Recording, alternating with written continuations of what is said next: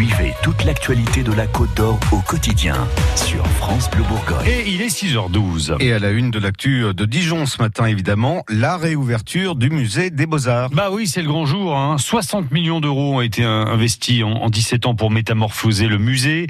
Les premiers visiteurs verront ça dès ce soir. Le ministre de la Culture, Franck Rister, découvrira les 50 salles du musée dans la journée. Mais notre journaliste Philippe Popper a fait plus fort que le ministre.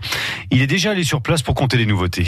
Première nouveauté, l'entrée. Le musée des Beaux-Arts retrouve son ancienne entrée, place de la Sainte-Chapelle.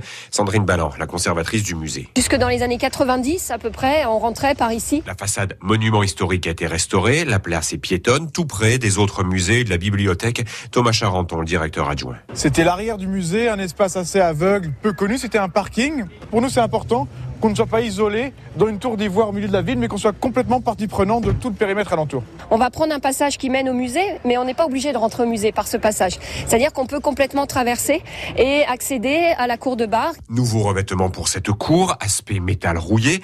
À l'intérieur du musée, 50 salles désormais. La superficie d'exposition a doublé. Ce sont des espaces qu'on a gagnés sur d'autres services, les bureaux, la documentation, qui deviennent maintenant des espaces d'exposition. Mais des salles sont restées intactes, celles de l'école de dessin à l'origine du musée.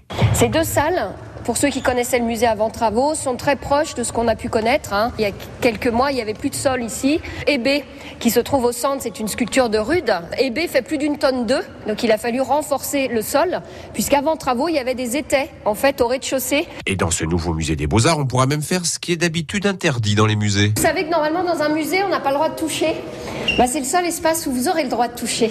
Alors ce ne sont pas des vraies œuvres, ce sont des facsimilés. L'animal qui est présenté devant nous, le tigre, on a vraiment l'impression que c'est un bronze, mais en fait ce sont des moulages. De nouvelles salles, ce sont aussi de nouvelles œuvres à découvrir. Avant travaux, on avait très peu d'objets d'art parce qu'on avait très peu de vitrines. Donc là, on a pu présenter beaucoup d'objets d'art, de, de, la céramique, des éventails, des petits objets en ivoire. Et une pendule oubliée, la pendule boule, fierté de la conservatrice. Une pendule qui a été redécouverte un petit peu dans les réserves, qui était un, un peu en, en, en morceaux euh, séparés et qu'on a fait restaurer entièrement. Ça, c'était une vraie redécouverte parce qu'on se rend compte que c'est une œuvre de qualité et rarissime. Il n'y a qu'un seul autre exemplaire dans les collections nationales aux archives.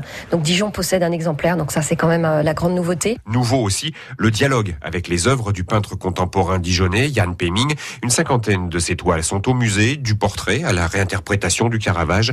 Premier visiteur à 19h, entrée gratuite au musée des Beaux-Arts. Bon, en attendant d'y aller tout à l'heure, un rendez-vous sur francebleu.fr. Déjà, les premières photos avec euh, bah, notamment les toiles de l'artiste Yann Peming, là, dont on parle à l'instant, qui côtoie désormais les œuvres euh, plus anciennes du musée des Beaux-Arts. Vous voyez tout ça sur notre site internet francebleu.fr.